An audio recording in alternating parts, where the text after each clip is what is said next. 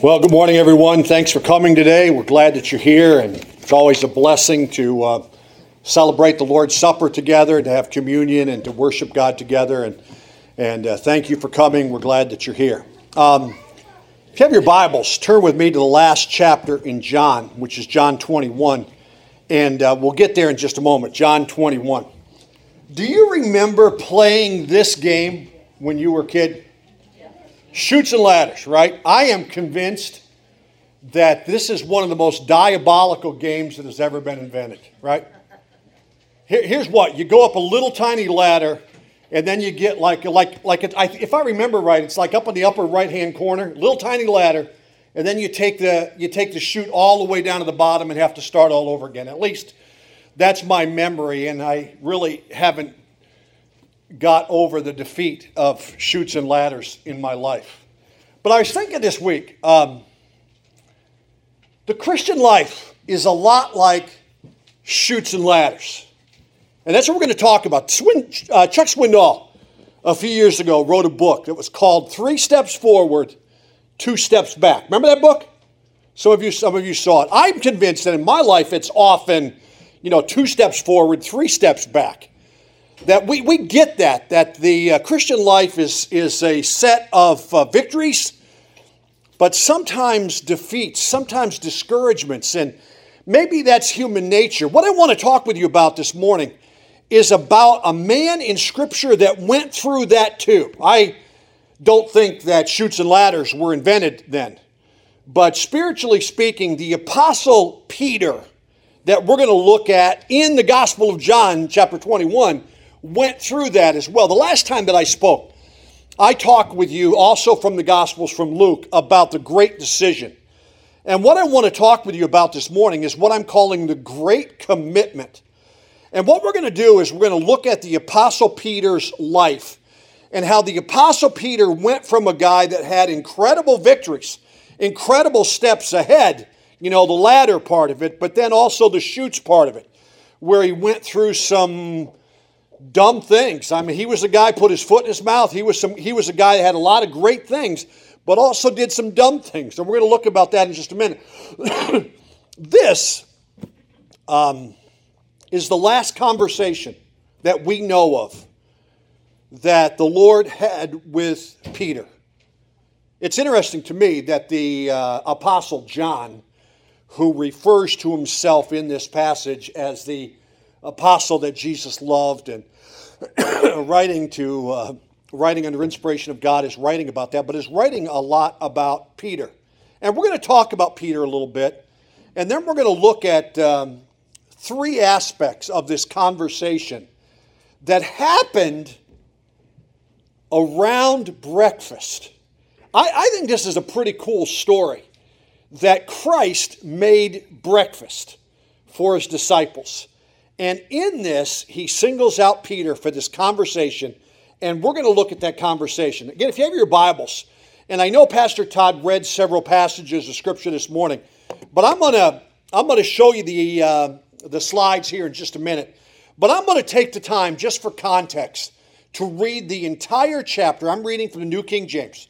I'm going to read the entire chapter of John 21, and just uh, because we're going to look at Peter in just a minute Notice how many times this one chapter talks about Peter. And then we're going to talk about the conversation that he had with the Lord in just a minute. John 21.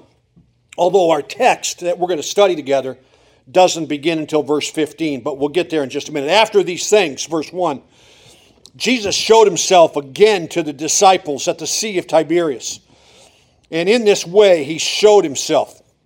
Verse 2 Simon Peter Thomas called the twin, Nathanael of Cana Galilee, the sons of Zebedee, and two others of his disciples were together.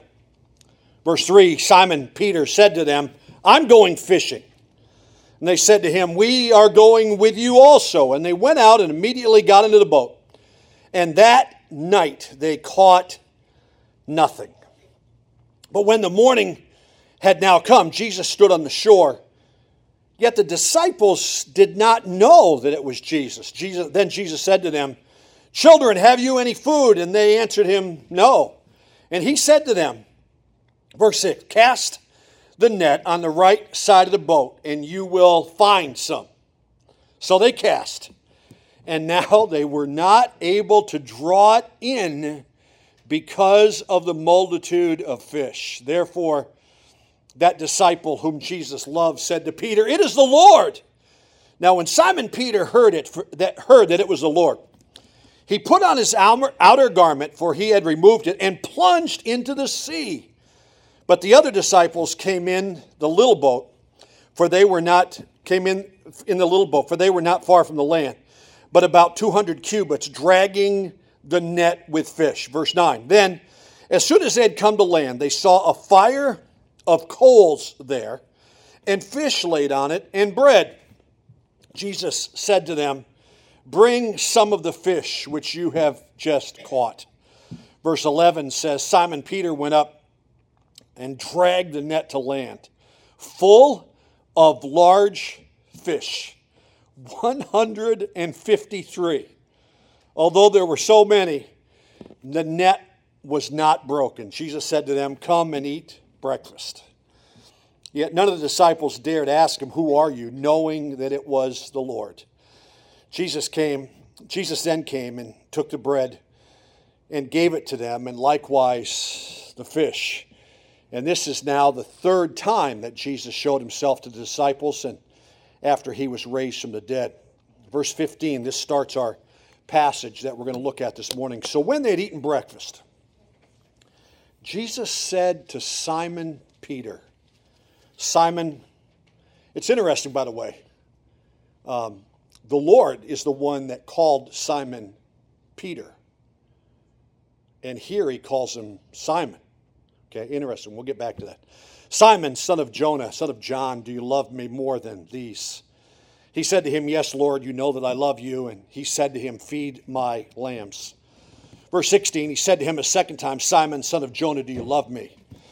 He said to him, Yes, Lord, you know that I love you. And he said to him, Tend my sheep. He said to him the third time, Simon, son of Jonah, son of John, do you love me?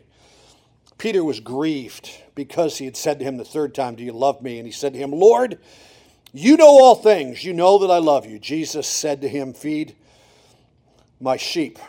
And then verse 18, Most assuredly I say to you, when you were younger, you girded yourself and walked where you wished. But when you're old, you will stretch out your hands, and another will gird you and will carry you where you do not wish. This he spoke, signifying by what death he would glorify God. And he said, eh, would glorify God. And when he had spoken this, he said to him, Follow me. Verse 20 Then Peter, turning around, saw the disciple whom Jesus loved following, who also leaned on his breast at the supper and said, Who, Lord, who is the one who betrays you? Peter, seeing him, said to Jesus, But Lord, what about this man? Jesus said to him, verse 22, If I will that he remain till I come, or I come back, what is that to you? You follow me. Then the saying went out among the brethren that this disciple would not die. Yet Jesus did not say to him that he would not die. But if he would remain until I come, what is that to you? This disciple who testifies, verse 24, this is the disciple who testifies of these things and wrote these things, and we know that his testimony is true. And there were, and there are also many other things that Jesus did, which, if they were written by written one by one, I suppose that even the world itself could not contain the books that would be written. Amen. That's our passage. Let's pray. We're going to look at this conversation that Jesus had with Peter over breakfast, or had with Simon over breakfast. And uh, we'll talk about some of the things that Christ talked to Peter about. Let me pray, and we'll ask God's blessing upon our, our study this morning. Father, I thank you for your word. I thank you that we can gather. Thank you for Wyoming, Valley Church, that we can come and worship and fellowship and, and uh, celebrate um, the Lord's table today. But God, I just pray now that you'd use your word. And Father, I just pray that my heart and all of our hearts would be open and receptive to what you have for us. Father, thank you for your word. And God, I pray that you'd use your word in our hearts and our lives. Father, make us more like Jesus and help us to respond to that. In His name we pray. Amen. As I said before, what we're going to do is we're going to look at the life of Peter. I forgive me for the small font, but there's a lot of highlights. Think back with me about the life of Peter from Scripture for a moment. I just outlined a few things. Believe me, there's a lot written in Scripture, and uh, we've studied First Peter together. Lord willing, we're going to talk about Second Peter maybe in the fall together uh, here in the morning services. But Peter was a professional fisherman from Bethsaida, which I just found, I didn't even know that, which means a town of fishermen. And that's where he's from. He was near the Sea of Galilee. He was the son of a man by the name of Jonah, not the Old Testament Jonah, New Testament. That was his dad, or John, that was his father. Uh, Peter was the brother of Andrew.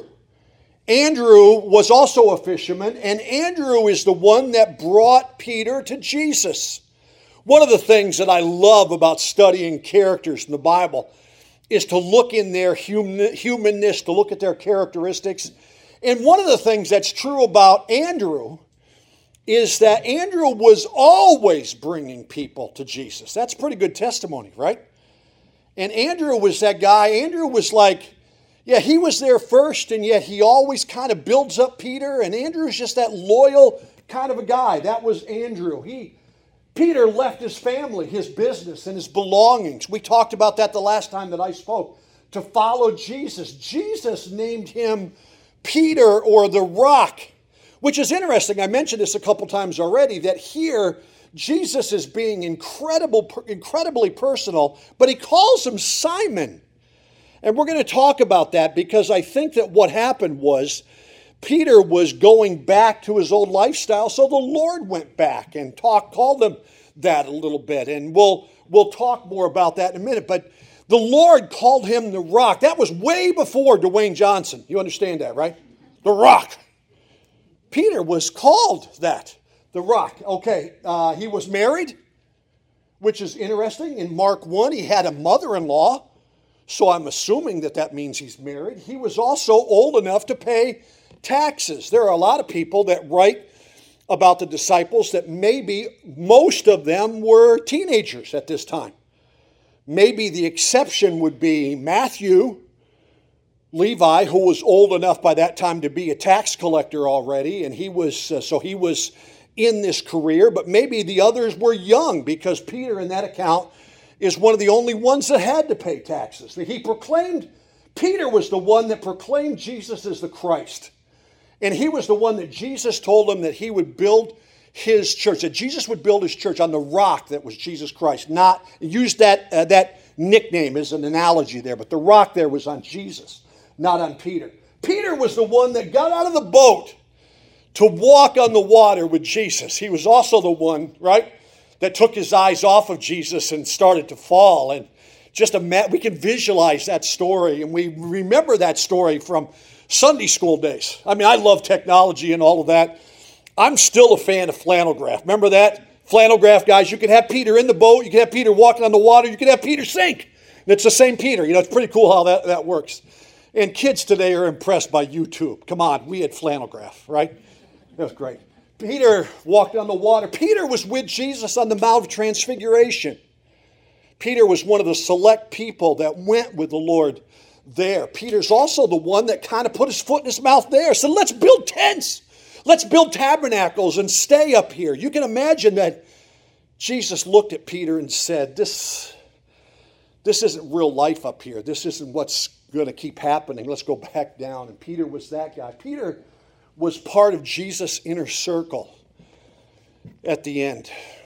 Jesus asked Peter, and the others to pray, and they fell sound asleep. But yet, Peter was the one that took out the sword and cut off the ear of the soldier that were coming after Judas uh, betrayed Jesus and so on. And Peter was that guy, highs and lows, perhaps. And the greatest low, probably, is when the Lord told Peter that he would deny him, and Peter denied the Lord. A little, no offense, ladies, a little girl said to this rough, tough fisherman, You were with Jesus. Oh no, he denied the Lord and gave an oath. He that was That was the chutes part of it, right? Way down. And he went out and wept bitterly. He was the first disciple, though, to see Jesus after Christ rose from the dead. He was the first disciple. He was, as we're going to talk about today, he was confronted by Jesus about his love and about putting love into action. Peter was that guy that became the leader, the voice, if you will. Read Acts sometime, the next book over. Peter. I think it's interesting. We're going to talk about this just for a second in, in a minute, just, just in a little bit. That uh, when, when, this, when, when Jesus had this conversation with Peter, Peter had no idea that he was about to become the leader of the early church and that he would be the spokesman and go through all of that that, that Acts talks about. He had no idea about that. He was just meeting with the Lord, and the Lord said, Peter, do you, do you love me? And then, are you willing to do something about that? Peter was the human author, by inspiration of God, of course, by 1st and 2nd Peter. And then, according to history, that he was martyred in Rome, and that this is, there was a, uh, by the way, a little history lesson, which again, some of this I knew, and some of this I never even realized until studying this again to get ready for this message today, that there was an early church father. His name was Clement, Clement of Rome, who wrote um, letters, books that sound an awful lot like some of the letters that we have in Scripture, but they were not written by inspiration of God, but they're historical accounts. And they're not included in Scripture. They're not meant to be Scripture. They're not ordained or inspired by God, but they're historical accounts. And Clement of Rome was around at that time, and he talks about how Peter, probably under Nero, was also crucified for being crucified, for being a follower of Jesus. And I know you know this part of the story. On his way to be crucified, Clement and other people write about that who heard the story that Peter begged his captors to be crucified upside down because he wasn't worthy to even suffer in the same way that Jesus did. Here's a part of the story I never even heard before, but a guy by the name of Clement of Rome wrote about this. Peter's wife, I told you about that he was married. The Bible talks about his mother in law. History, this is not in Scripture, but Clement of Rome wrote this story that Peter's wife may have been crucified immediately before Peter, and Nero made him watch as they crucified his wife.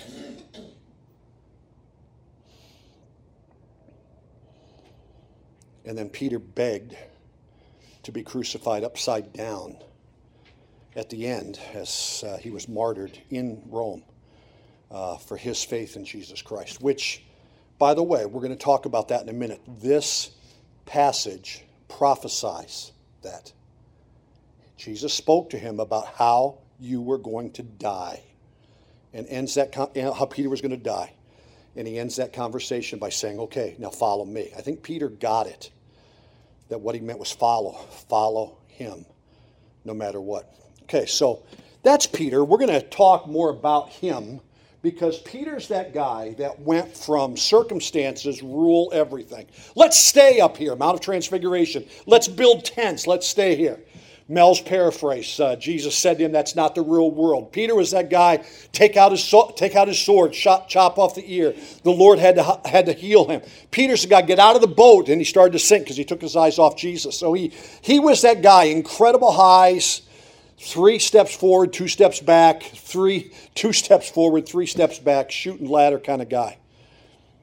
But then we get to the end, and there's never a count of that kind of lifestyle again. I'm, he was human. Absolutely, he was human and sinned and made mistakes. But Peter was that guy that went from circumstances, determined what I'm going to do and how I'm going to live my life, to commitment.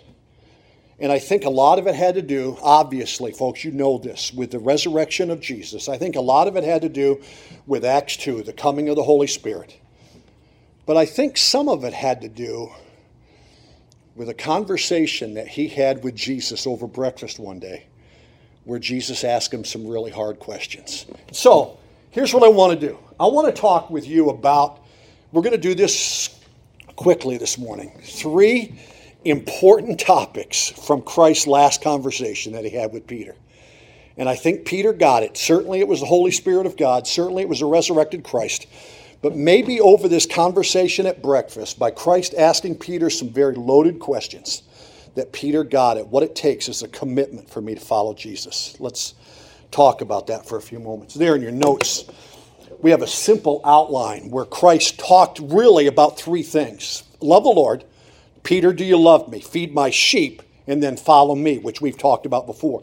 Those three things. So let's talk about that for a little bit. Three times in this account, in verse 15 and verse 16 and verse 17, where again, Jesus says to him, Simon, and we'll talk about that in just a second. I think maybe because Peter's the one that went back, he went back to fishing.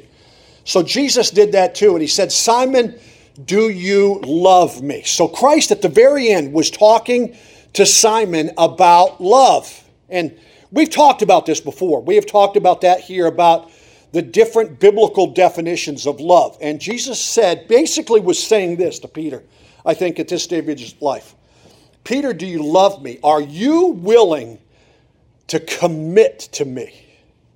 Pastor Todd this morning, I had no idea that he was going to talk about that, talked about the passage of Abraham offering his son Isaac upon the, uh, upon the altar. And Jesus said, the Lord, in, in that, all the way back in Genesis, the Lord said to Abraham, you know, take your son, your only son, the son whom you love, and do something about that. And so we understand that idea of love. And we're going to get to this in a second, too. We understand that God loves us, for God so loved the world that he gave. We understand God's love for us. But do we really get it, what it means for us to love God. Peter responded. You know this part about this passage. Peter responded by basically saying it doesn't really come, come through like this totally in English, depending upon what translation you have. But basically, Peter responded when the Lord said to him, Peter, do you love me? Peter responded by saying, You know, Lord, that I have an affection for you. You know that I like you. You know that I'm fond of you. You know that I have that kind of love for you. And in this conversation, Jesus, I think, was saying to Peter, love is a whole lot more than just having an affection. Love is doing something, and that's where we're going to get. It's a choice, it's a commitment. And that's where I said that the commitment here that, that Christ wanted Peter to make was to commit his life, to move from circumstances to a commitment. Now, we understand. Let's go back to this love thing for a minute. We're talking about that, right? We understand that. Um, I hope we do. Can I give you uh, because this is probably on my mind, can I give you a simple illustration about that? If you don't know, I think all of you do. My wife, Peggy, is here today. Turn around, look at her. Isn't she cute? Okay. This, wait a minute, um, Tuesday is our 43rd anniversary this week. How about that, huh? 40, yeah, thank you. Thank you. She claps for that. 40 three years. We got married August 13th, 1976. We got married in Waterloo, Iowa. We got married on Friday the 13th. We did, Friday the 13th. Uh, tornadoes hit. You did too? But it was Friday? no, it was a Saturday. Oh, there you go. Friday. Tornadoes hit down all over town. Uh, you know, I, uh, I remember I was in the back room, scared out of my mind with my brothers that were my best men, and, you know, and go, go out and shaking in this, uh, it was the 70s, brown suit that I had for my wedding and, and scared out of my mind. But she said yes, and uh, we got married, and that was 43 years ago. So if you humanly, we understand love, right? We so I'm going to talk about Peggy today for a few minutes. You know, uh, how do I demonstrate my love for Peggy? I'll tell you about one time. Um, few years, several years ago now, kids were young. I, I actually, guys, you, to, you need to write this down, seriously. I actually surprised Peggy with a trip to Florida. Totally surprised her. She was at a meeting at the college, and I knew what time she got out of the meeting, and so I met her uh, at the main building of our college and uh, to give her a ride. She gets in the car and she says, if you know her, you know her personality. Immediately she jumps to conclusions and said, Isn't that nice? You're going to give me a ride home.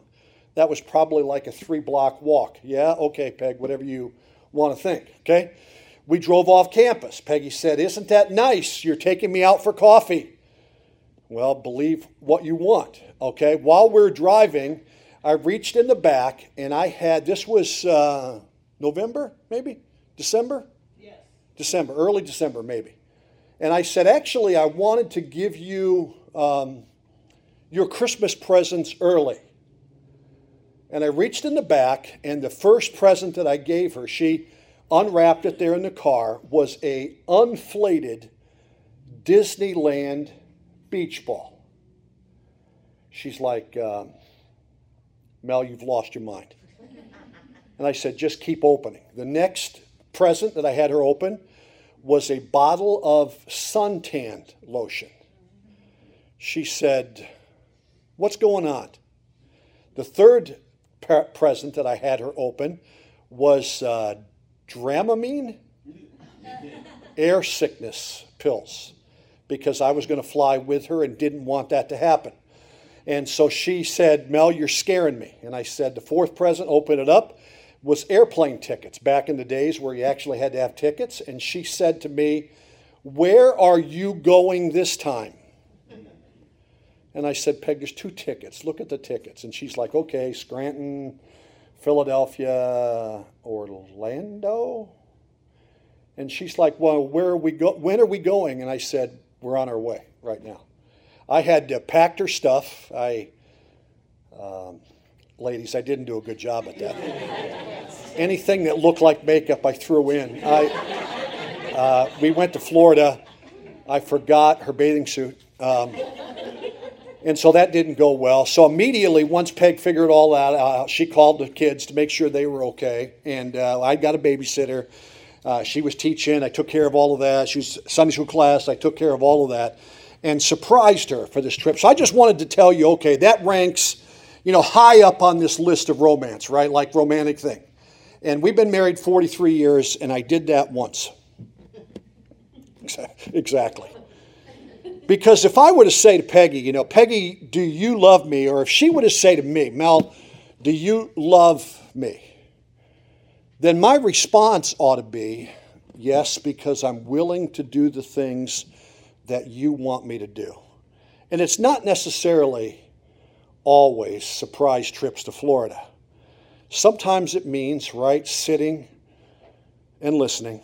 Sometimes it means spending time together. Sometimes it means doing chores around the house. Sometimes it means a lot of different things. If I love her, then that means that I'll do things with her and for her, things that she wants me to do. And so I think now we get it, right? A human illustration that helps us get this point where the Lord said to Peter, Peter, do you love me? It's not just a one time thing, it's not just saying you love me, it's doing something about it. And I think here it's doing the things that the Lord wanted him to do. Again, I'll say that we know a lot, we hear a lot, we've heard a lot of messages about the Lord's love for us. John 3:16 for God so loved the world that he gave his only begotten son. But here the Lord is talking to Peter about Peter's love for him. And so folks, I think this this is probably the most convicting part for me as I got ready for this message and that is do we love the Lord enough in our lives to do what God wants us to do with our lives. Now, Look at here what he says. Bold print on the PowerPoint. It shouts out at us. He said, the Lord said to Peter, Peter, do you love me more than these? What do you think it was that the Lord was talking about? I think if we drop back to verse 11, now, the huge catch of fish I, I love the fact that the Lord says, inspiration of God, there was 153 fish. I love that part of the story, but it was so there were so many fish that the disciples in the boat couldn't carry it. But here, Peter's dragging these fish up to the Lord. Verse 11 Peter went up and dragged the net to, to land full of large fish, 153. Although there were so many, the net was not broken. So later on, when the Lord is saying to Peter, Peter, do you love me? Simon, do you love me more than these? Don't you think that the Lord probably did just what I did and said, Look around? The boat was there, the nets were there, the other fishermen were there. That was Peter's past. That was his uh, background. That was, that was what he was going back to. And so the Lord said to Peter, Do you love me more than these? And I think what he was wanting Peter to say was to commit to Lord would do, which means, I, Lord, I will do whatever it is that you want me to do and we'll get that in just a minute. I know you know this, but often in the Bible, our love for God, our love for God is emphasized more than I think maybe it is in our lives today. Uh, a lot of you know this all the way back in Deuteronomy chapter 6. Deuteronomy 6, the Shema, the Lord our God is one God. And then he says this the Lord our God, the Lord is one and he says this you, will, you shall love the Lord your God with all your heart, with all your soul, with all your strength. Do we? I mean, do we really demonstrate? And I think what we need to understand about this is that God knows.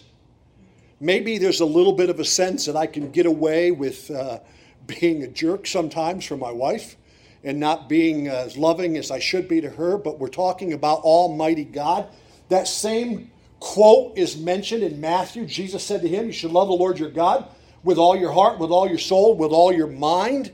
And one of the things that I love about these verses is notice I just made some of the font red with all. In other words, love here is a commitment. Is a commitment. The Apostle Paul later on wrote about this, where I know you know this verse too. 2 Corinthians 5 says, For the love of Christ compels us it motivates us or drives us. In other words, the motive in our life is that our love for God. That's what is the highest motivation. So I think, folks, that here at, at the end of this conversation, uh, that the last conversation that, that Christ ever had with Peter was, was this is Peter, do you love me that way with all your heart, with all your soul, with all your mind, with all your strength? And is that really what drives you? And I think the Lord's asking us that today. How do we move from ladders or chutes and chutes to ladders? How do we move that?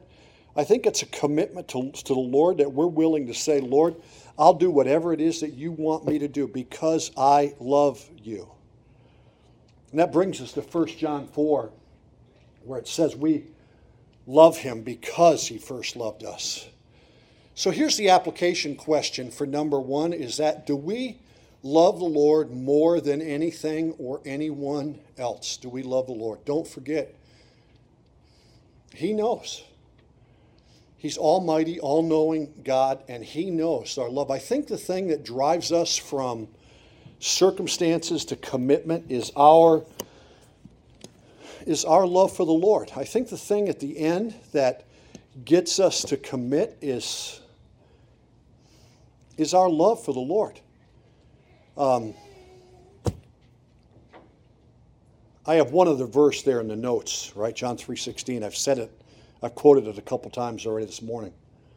And I added that, um, and I know it's one of the most familiar verses in the Bible. For God so loved the world that he gave his only begotten Son. Whosoever believes in him should not perish but have everlasting life.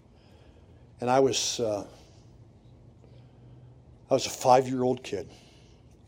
Child Evangelism Fellowship Missionary Good News Club in downtown Montrose, Pennsylvania, when I heard Rosemary Clark talk about John 3:16. And it hit me that day. And I look back on my life, but I'm so thankful I believe God kept his word that God loved me enough to send his son to die for me, that I should love him enough to give my life to Him. Do we love the Lord more than anything else? Let me, well, I'll, I'll, I'll get to that in just a minute. Um, that brings us to number two. The second thing, topics that we're looking at that Jesus talked to Peter about was feed my sheep. Now, if you look at that, and I read again from the New King James, it, notice that there's three, I believe it's intentional, folks, delineations of this phrase. Okay, Peter, do you love me? Peter, do you love me? Peter, do you love me? Do you love me more than these? Simon, do you love me more than these? Look around. And, and notice that, there's, that they're different. Feed my lambs, tend my sheep, feed my sheep. Okay? Let's talk about that just for a little bit quickly. Notice that there's two different words. This is New King James, but two different English words, which has to do with how Peter was to react to that. Feed and tend. Okay? The word feed here actually means to pass, not, not like not like milk, pasteurized, like, but, but, but to pasteurize, like take the, the sheep out to pasture. Take to, to, and, and help feed them. The other idea is to tend, which, thank you very much, which really has the idea of shepherd. Now, here's the thing I think it's important for us to understand. Gee, thank you. I think the thing that's, that's important for us to understand about this in all of Scripture, the most common metaphor, the most common illustration that God uses for his church is the idea of sheep with a shepherd. We have talked and talked with you about that, about the role of a shepherd. Pastor Todd and me here, here at this church is shepherding, the idea of sheep. I've talked with you about this uh, in messages in the past. So, so Peter here was hearing the Lord talk about that analogy. He also talks about the difference between lambs and sheep, which again, I don't think is circumstantial. I don't think it's just uh, happenstance that, that Christ said that. So I think there's a couple things. Number one is this implies intentionality, and this also implies growth. So remember, we, we talked about this in our series on the church. I think here's something that's important for us to understand is that growing in Christ is a process, and it's also something that requires intentionality. And, folks, I also think that Peter understood. Remember, Peter was the one that was there when Christ said to him, I will build my church, and the gates of hell will not prevail against it. In other words, I think the Lord was saying to Peter, I think the Lord was saying this to Peter be involved in my work. In other words, if you love me, you will be involved in what I think is important. Did you hear me? If you love me, then you're going to be involved in the things, the Lord is saying this, in the things that I think are important. Another little chart there at the corner. I think in looking at this, feed my lambs, tend my lambs, there is an idea that this is a collective, uh, plural action. There's also very much specifically that it was an individual thing. And notice, I believe that in all of this, that the very next thing humanly in the chronological sequence of Peter's life is that the Lord goes back to heaven, gives them the Great Commission. They wait in Jerusalem for the coming of the Holy Spirit, and the Lord starts his church. And Peter becomes the spokesman, the leader for the church. So, here in this last conversation, the Lord's having breakfast with Peter, and he says to Peter, If you love me, here's what I want you to do feed my lambs, tend my sheep, feed my sheep. He's, saying, Peter, be involved in my work. And I think Peter understood that. And I think, in other words, the Lord was saying to Peter, if you love me, if you love me, you'll do what I want you to do. Which is, I think, exactly what the Lord's saying to us today. Mel, do you love me? Then be involved in what I want you to do. Do what I want you to do. Instead, this goes back to the last message on the great decision. Instead of being involved in what I want to do, what Mel wants to do.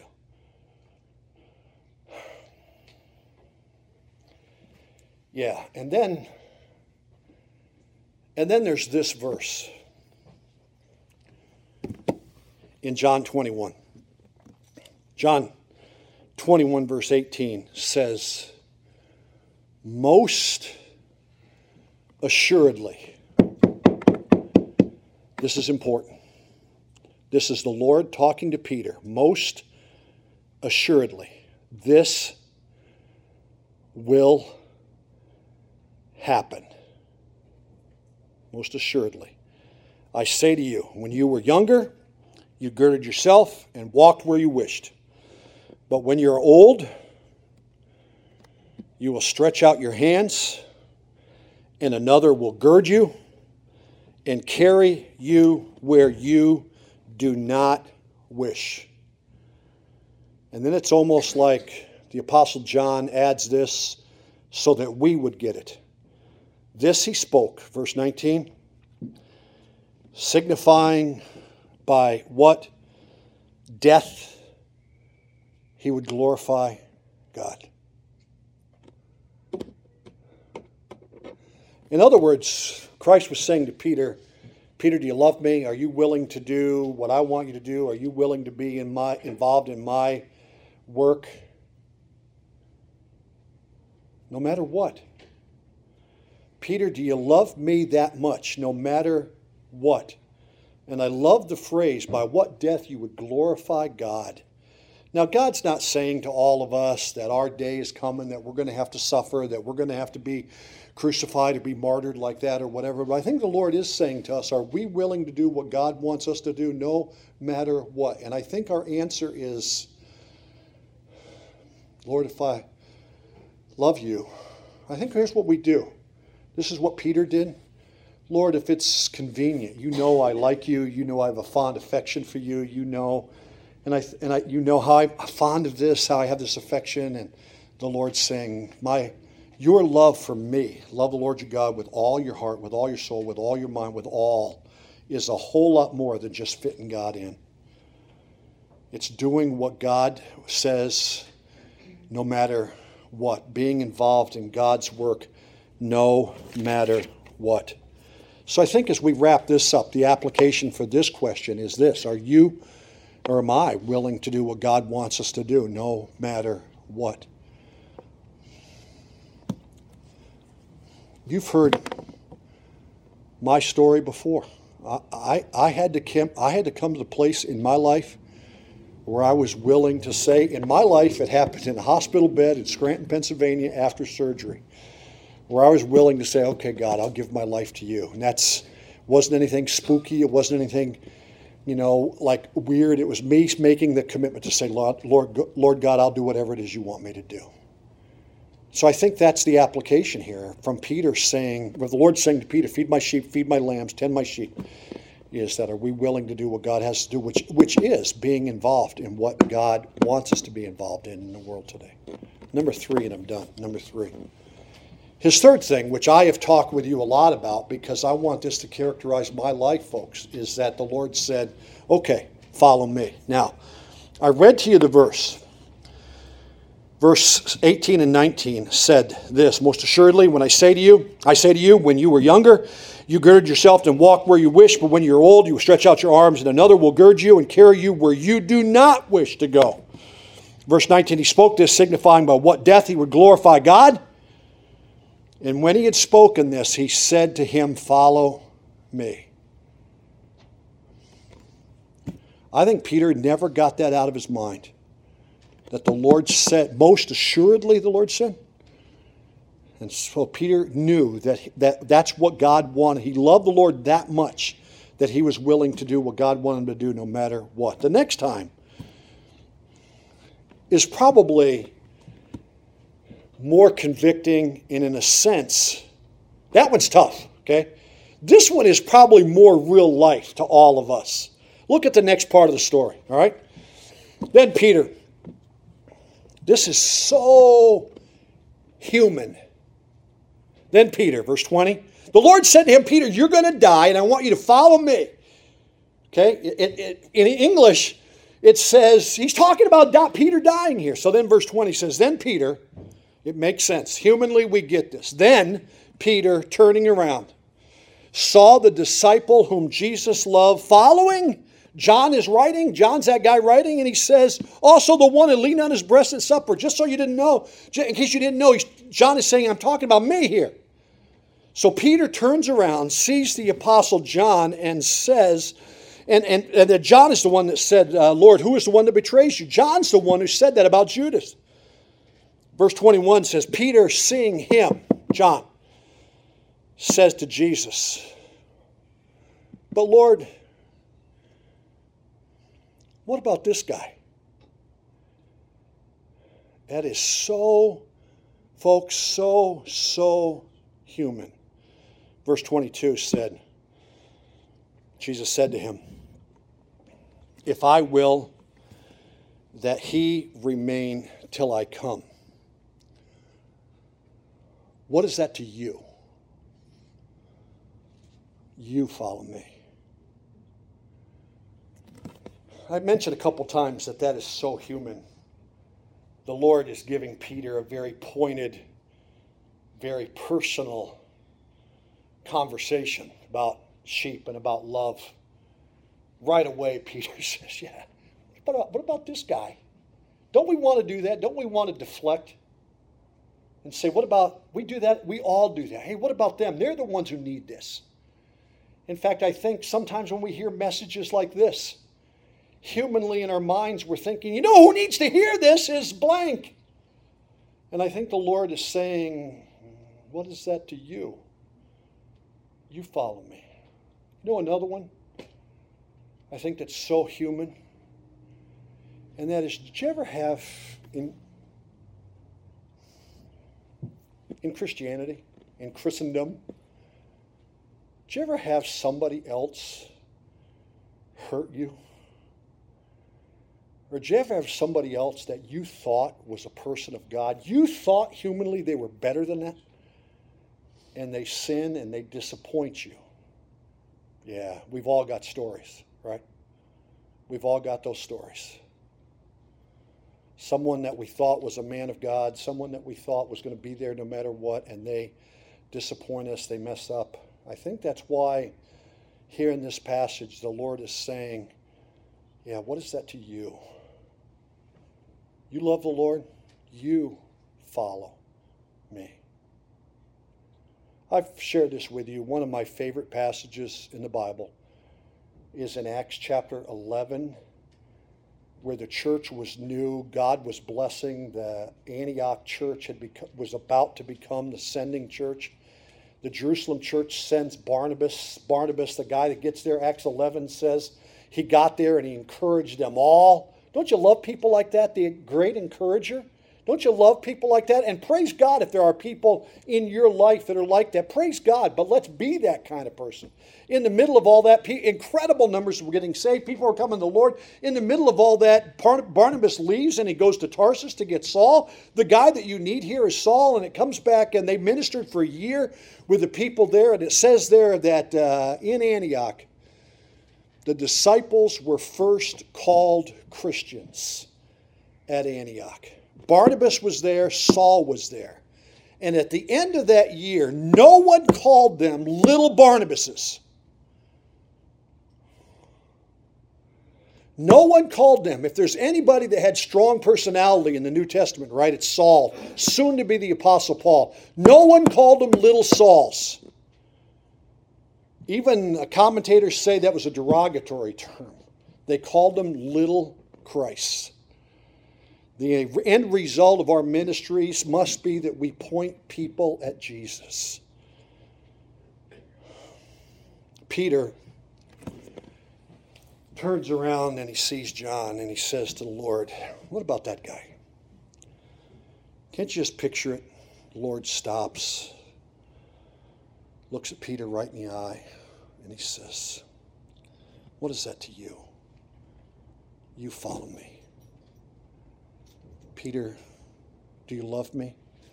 Feed my sheep, be involved in my work, do what I want you to do. Follow me. I've said this to you before.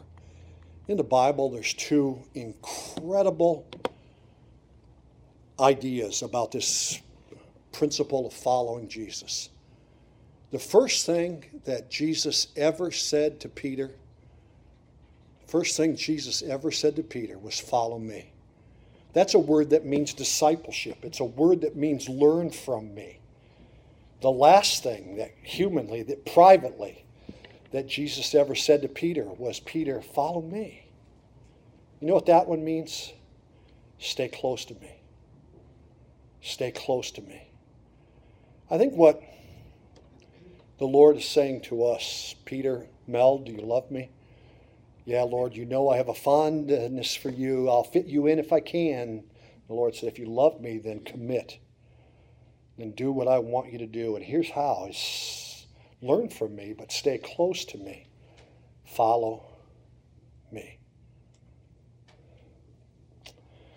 The uh, application, if you will, is do we understand that staying close to Christ and learning from Him should be the top priorities in our life? Why? Because we love Him. We know that God loves us. Do we love Him enough to make that the priority in life? I think that's what Christ was telling Peter. Let me pray. Father, I thank you for your word. This is a familiar passage, John 21, and we've heard messages. We probably have, Father, heard messages about this before. A little bit, maybe different idea this morning. But God, you've spoken to me, and I pray that you'd, you'd speak to all of us here that are your that are indeed your followers. And that is we would be willing to say, Lord, I love you enough to do what you want me to do. And Father, I'll stay close to you. I'll learn from you. Father, my prayer is for our church, for me, for my wife, for my family, is that we would stay close to Jesus. Humanly, it's so easy to get our eyes on other people, and I think the Lord would say to me too, what is that to, what is that to you? You follow me. God, help us out of our love for you to follow you and to follow you closely. Stay close to you. God, I just pray that you'd work in lives of people that are here. And as we close this service, God, I pray that all of us would respond by saying, Lord, I love you enough to do this blank. I love you enough to do what you want me to do. Father, thank you for your word. And as we close this service, God, I just pray that you work in all of our hearts and help us to respond to what you tell us to do because we love you all our heart, all our mind, all our soul. We're going to mess up. We're humans, but help us to commit because that's what you want for us to do. Father, I thank you for your word. In Jesus' name we pray.